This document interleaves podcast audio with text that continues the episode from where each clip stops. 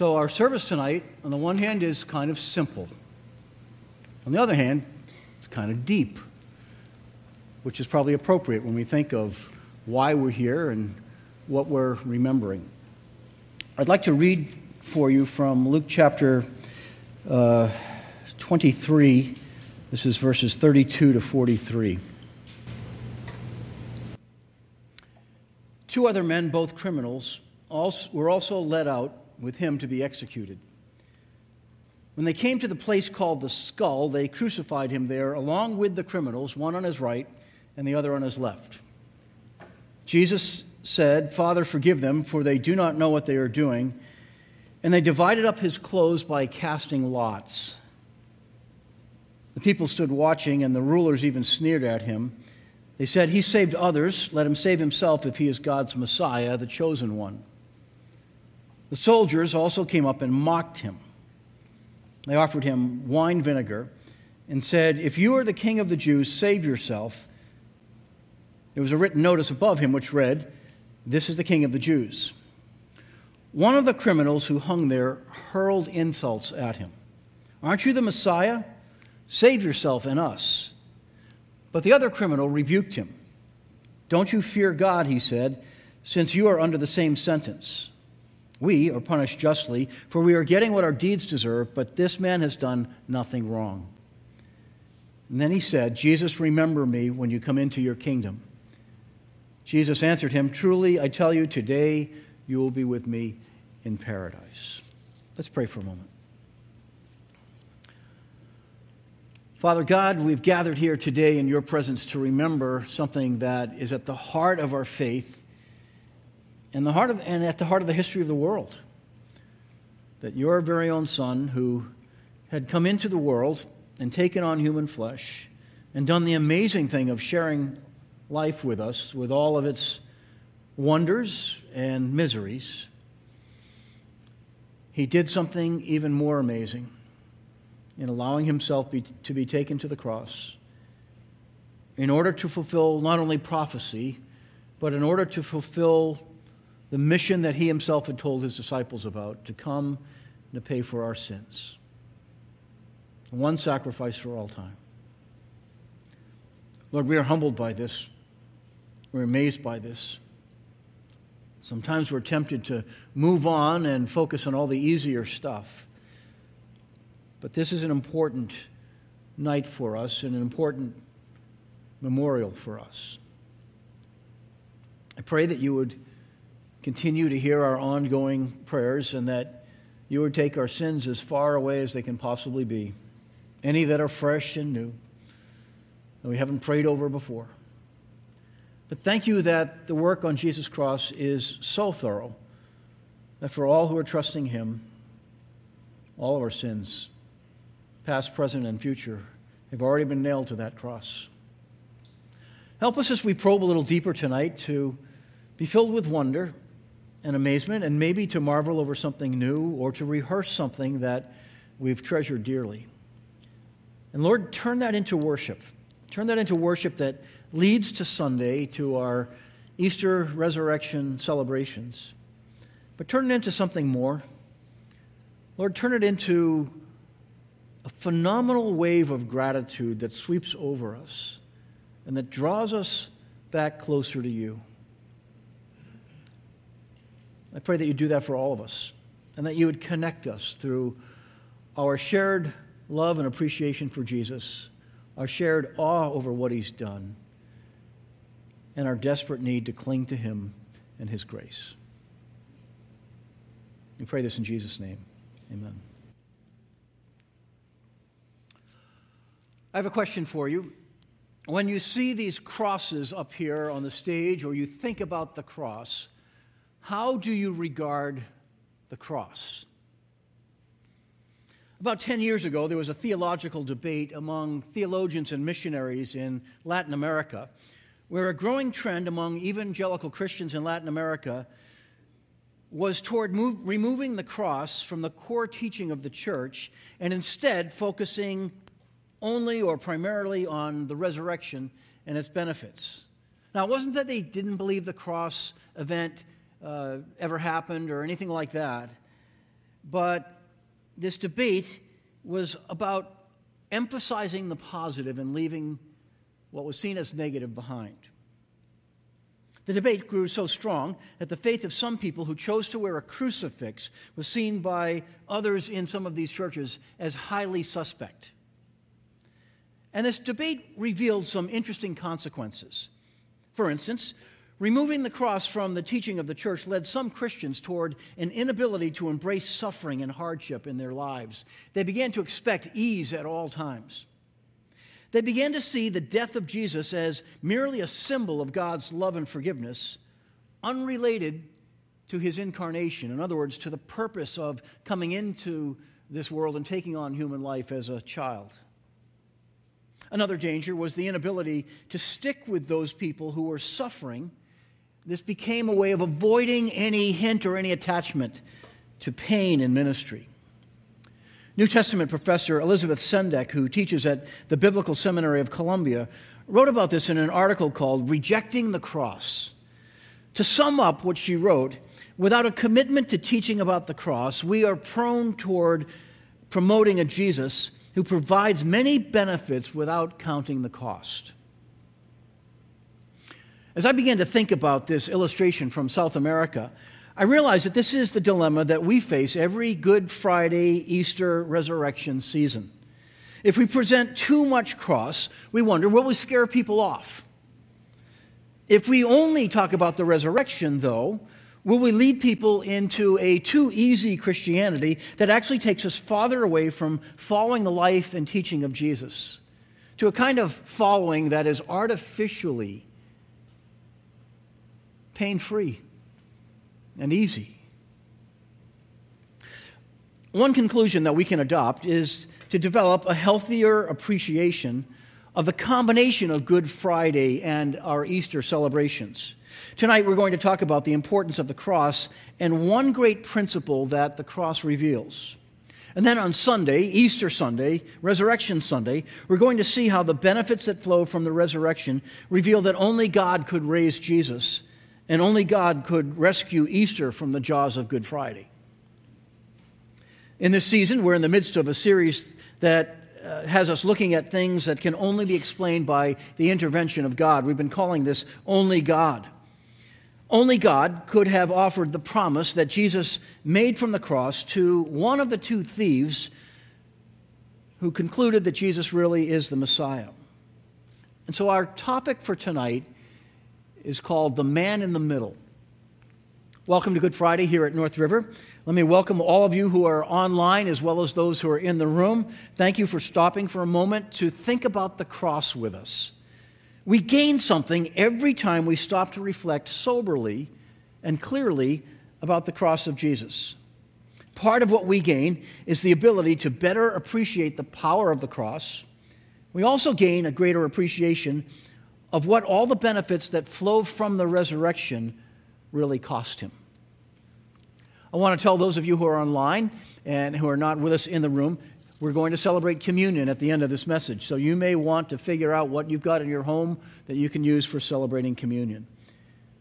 Here's the question that I have at the outset of this message. Is it possible that thinking about the cross clarifies the heart of the gospel? So I'd like to talk about the man in the middle and what we learn from Jesus and the thief, the thief who responds to him, that is. Here's the first thought. The cross obscures and the cross reveals. At the same time, the cross obscures and the cross reveals. Luke twenty-three, verses thirty-nine to forty-one say, one of the criminals who hung there hurled insults at him. Aren't you the Messiah? Save yourself and us. But the other criminal rebuked him. Don't you fear God, he said, since you are under the same sentence. And then he acknowledges, we are punished justly, for we are getting what our deeds deserve, but this man has done nothing wrong. Luke chapter twenty-three reveals many observations about the people around the cross of Jesus. The soldiers, for instance. The soldiers beat him, mocked him, spit on him, and cast lots for his clothing. Some of the religious leaders from Jerusalem were, were there. They were just outside the city on that small little hill, and they openly taunted him. If you're really the Messiah, come down from that cross, they said. In their minds, there was no way that the true Christ, the true, true Messiah, could really die in that kind of shame. And then it says that one of the two criminals hurled insults at him. Isn't that an interesting verb? They hurled insults at him, as if to say they were hurling words in such a way to cut as deeply as words possibly can. You know the, the phrase we have as kids, right? Sticks and stones may break my bones, but words can never hurt me. Rubbish.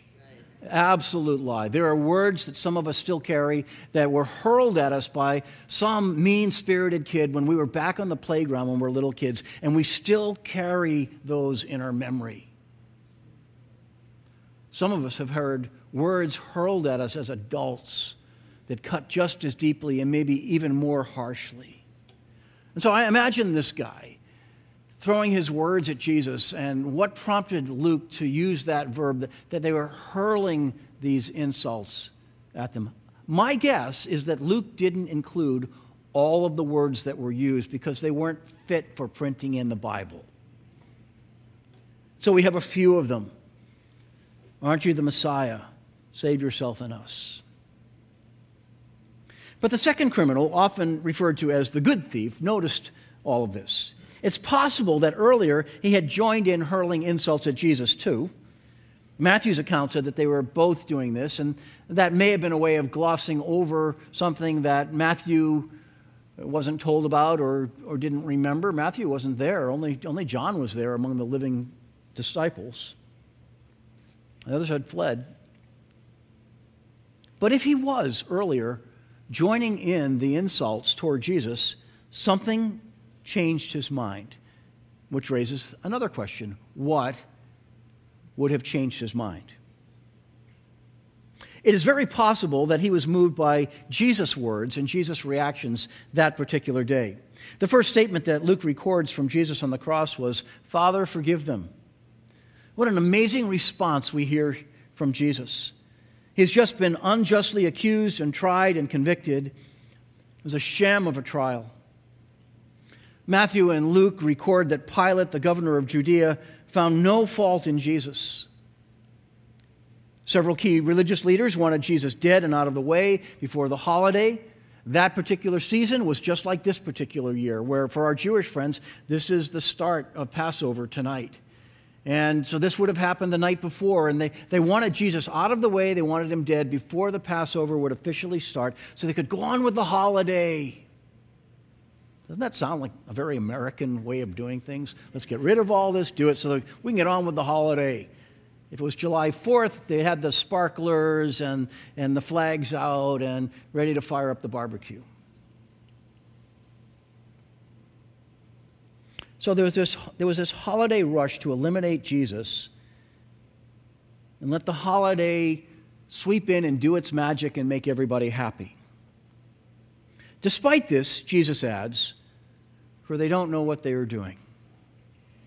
Oh, they knew that they were killing Jesus, but they didn't know the fullness of what all this entailed. They didn't know about God's plan.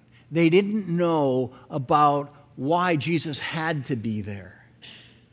Here's my point. The same cross obscures and reveals Jesus. Those bent on adding to his abuse only saw an object of scorn hanging from the cross, but this second criminal saw something more and figured it out while he was hanging on the cross beside Jesus. Is it possible that there are some who are with us tonight, either in the room or online, who may see something more in Jesus as a result of what we're talking about right now and as a result of the hour that we spend together? So the first thought is the cross obscures and the cross reveals. It was true then, it's true today. Here's the second observation. Jesus' promises are personal. Then he said, Jesus, remember me when you come into your kingdom. Notice how Jesus answers him. Truly I tell you, today you'll be with me in paradise. After rebuking and trying to silence this abusive criminal, this second man makes a decision. We don't completely know what he believed about Jesus. For instance, we don't know if he ever saw a miracle. We don't know if he ever heard Jesus teach. But he knows enough to conclude that Jesus' bearing fits the placard that was over his head, which read, "This is the King of the Jews." What could have led him to this kind of conclusion that Jesus really is a king with a kingdom? Well, let's look at some of the clues that are here just in this chapter of the gospel. Luke twenty-three records a conversation between Pilate and Jesus. Pilate was the governor of Judea. It takes place at daybreak after Jesus has been arrested and beaten by guards who blindfolded him and demanded that he prophesy about who hit him while they're punching him while he's blinded by the blindfold. And the chief priests and the elders of Jerusalem have led Jesus to Pilate. He's been up all night. He's been interrogated. No sleep, no food. Among their charges, they complain that Jesus claims to be the Messiah and a king. So Pilate asks him openly, "Are you the King of the Jews?" Jesus answers very cryptically, "You have said so." It's like a Bill Belichick answer to Pilate. As little as possible, he's not going to give him anything more.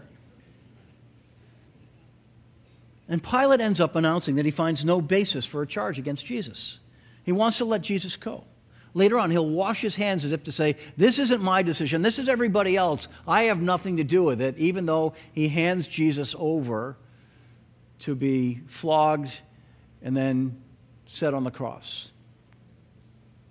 After Pilate says he finds no basis, he sends Jesus to King Herod. We read in the same chapter, Herod is excited to, Jesus, to see Jesus. He's hoping to see a miracle. He, he's heard about Jesus. He knows about Jesus. The crowds have talked about Jesus. He's hoping something really phenomenal is going to happen in that moment. But Jesus doesn't respond to any of his questions. So Herod and his soldiers dress Jesus up in an elegant robe. They ridicule him and they mock him. Matthew's gospel tells us that that robe was scarlet. So you can imagine what's happening there. They're saying, "Oh, you think you're a king? We'll dress you like a king. Come on, king, do something kingly for us. Look royal." And a lot worse. And they also fashioned a scepter that he put in his hand and a crown of thorns that they put on Jesus' head. And then the soldiers took turns kneeling before him and mocking him. Can you imagine how insulting all of this was? Knowing all that Jesus knew about who he really was, knowing who the Father was, know, knowing that one day he would come, and Philippians two says that every knee will bow and every tongue will confess, everyone will know throughout the world who Jesus really is, that he really is the Son of God, that he really is the King of all creation. Mark's gospel records that Pilate asked this question to the crowd, "What shall I do then with the one that you call the King of the Jews?" So I ask you, as you're taking all of this in that I just presented, was there enough, enough evidence for this second criminal on the cross to see Jesus as a king? To me, it seems that there was. He says to Jesus then, "Remember me when you come into your kingdom." That's it. That's the only statement that's recorded from this man toward Jesus. This is the plea from a man who just heard Jesus talking to God a few moments earlier, saying, "Father, forgive them, for they do not know what they are doing." And he dares to say, "Jesus, remember me." And then Jesus offers this personal promise. It's only aimed at him right at that moment. "Today you will be with me in paradise." Now, there's a movement among the church. I'm not going to name names or groups or anything like that, but there's a movement among the church that says all the promises of the gospel are really corporate promises. They're not individual promises for you and me. God is only concerned about big things, corporate sins, and those are the things that really matter, not anything about what we do as individuals. I can't see that in here. What I see is something that's directed to one specific person with a time frame on it and a very specific kind of promise that meets him at the dilemma that he is going through at that moment. Today, you will be with me in paradise. So, we've looked very briefly at the idea that the cross obscures and it reveals at the same time. We've looked also at some of the conversation around the cross.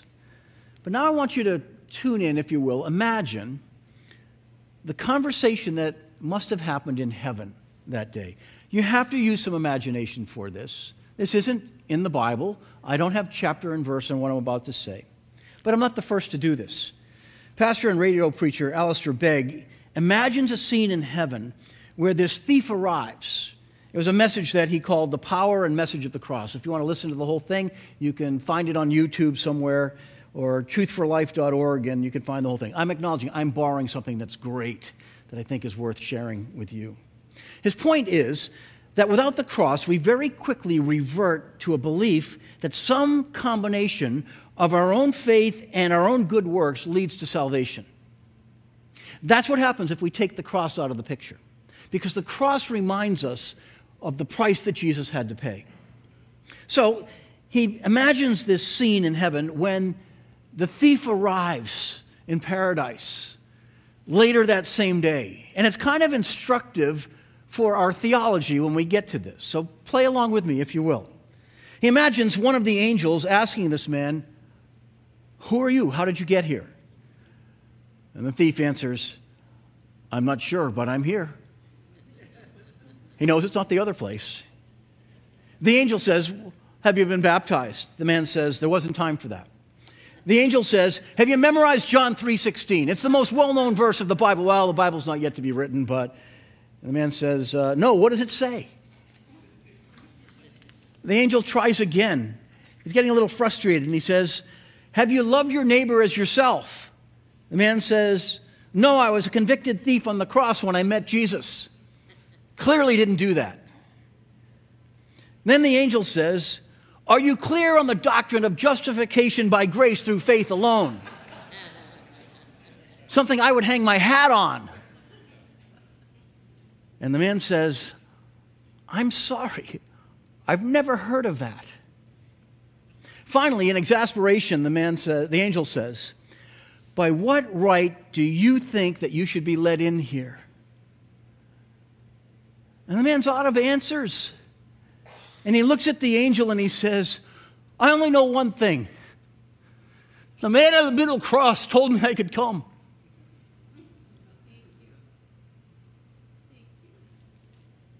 You hear that? It's the only answer that you and I could ever have that would matter.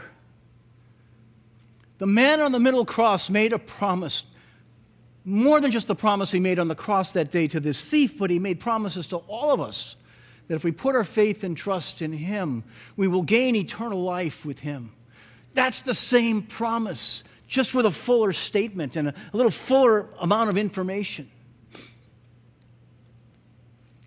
All of the other stuff that we do is a thank you to Jesus based on the time that we have left. All that the other stuff that we do as Christians is part of the follow-through based on the time we have left of living out the grace he gives us. But if you don't have that time, if you're facing a deathbed, a deathbed conversion experience where somebody presents the gospel to you, you need to know something in that minute. That it all depends on the man on the cross, not on your ability to perform Christianity.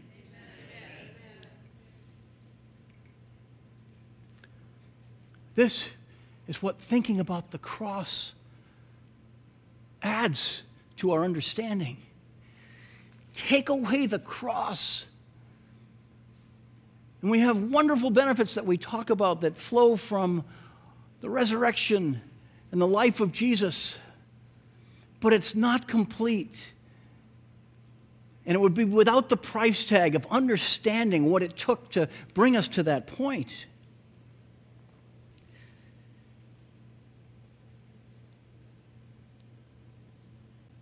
Jesus, here's the criminal when he says, "Jesus, remember me when you come into your kingdom." he responds saying, "Today you will be with me in paradise."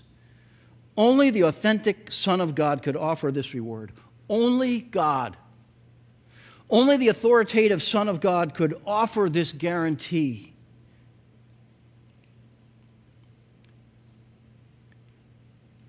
And with those words, "Jesus, remember me," this man bet his eternal destiny on Jesus.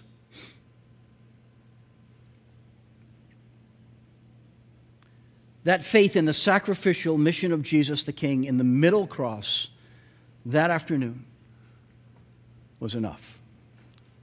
And this is the core of the gospel, that it's not about us, it's always about Him. It's not about what we do or whether we're better than somebody else or we outperform somebody else or how many mistakes that we'll make and how many times we fall down on the pathway of following Jesus. We will all fall down. It's about what He did and what He performed. And it's enough. Yes, God wants your repentance. I would never preach against that. Yes, He wants you and me to live a life of service to Christ. But at its very heart, the gospel is about faith in the person and promise of the man on the middle cross.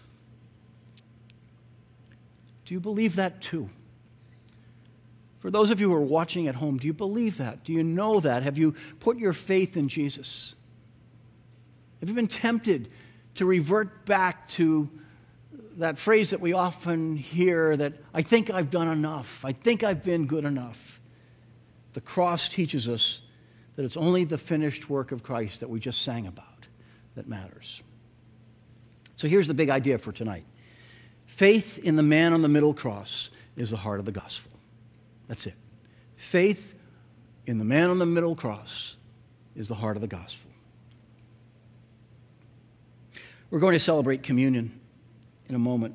I'm going to pray and then, then we'll do that. And what we did on the way in, we gave you some cards and with a little tiny clip on there. It says, "Remember me." I'd like you to take that out if you got one. On Good Friday, we like to create a way for you to respond to Jesus in a way that maybe takes you forward in your walk with Him. You can leave it the way that it is, and you can just take it home with you. You can stick it in a pocket, or you can clip it within your Bible. You can personalize it and write whatever message you want to Jesus, but you can't see it. But on this middle cross up here, we have some string. It's just enough for you to have a space to clip it on the cross if you think that that will in some way help you uh, create a reminder. And so in a, after I pray, I'm going to invite you to get up. If you haven't already gotten a communion kit, they're in the four corners of the room on little tables. If you didn't get one of those cards on the way in, there are some on the back table as well. And I'm going to invite you to meditate for a moment. Take one of those communion kits. Take the card. If you'd like to come up and clip the card on here, we're going to give you some time to do that. But after everything's settled and everybody's back in their seats, we'll take communion together, and we'll sing a final song, and we'll go out into the night.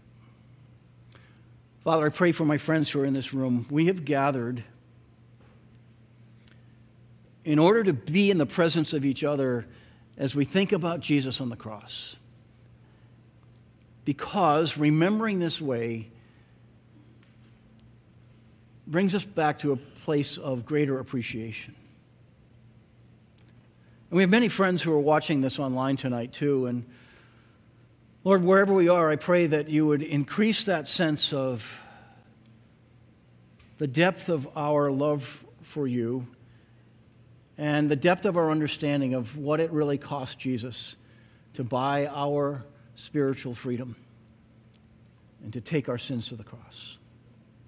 As we write notes on these cards or as we tuck them away in a place where we'll remember them later, I pray that you will use this to remind us of what is at the heart of the gospel.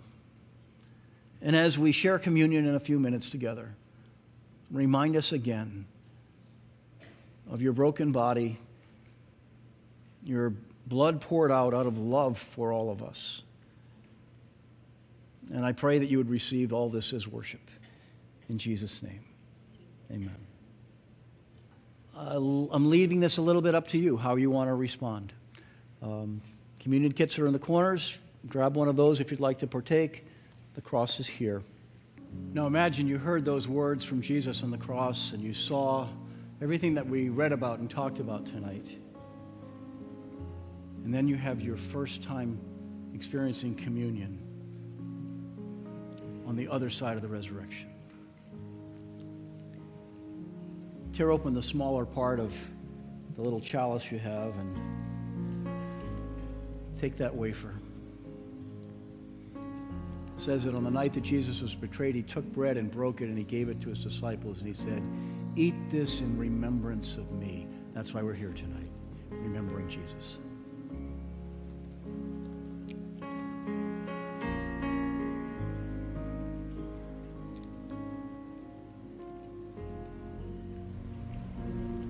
Lord, thank you for the mystery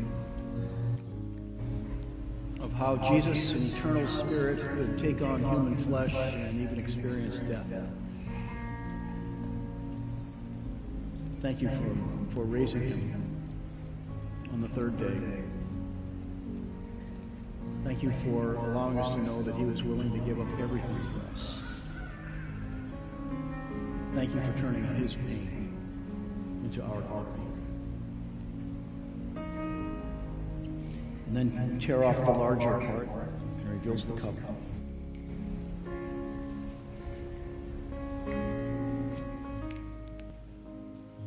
The cup symbolizes the covenant that Jesus has made with us. It's based on his shed blood, where he paid for all of our sins fully. Let's drink this in remembrance of Jesus.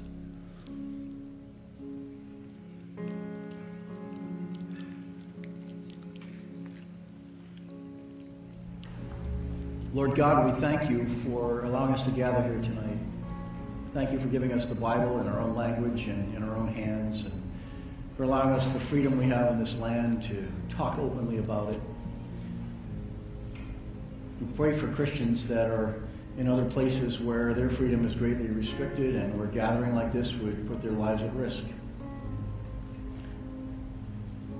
Thank you for the incredible freedom we have spiritually to live lives with consciences that can be cleaned, and knowing that you've taken our sins as far away as the east is from the west, poetically gone forever. And as we renew our covenant with you, I pray that you would increasingly lead us into the life you long for us to live. And thank you for sending the man on the middle cross. In Jesus' name, amen.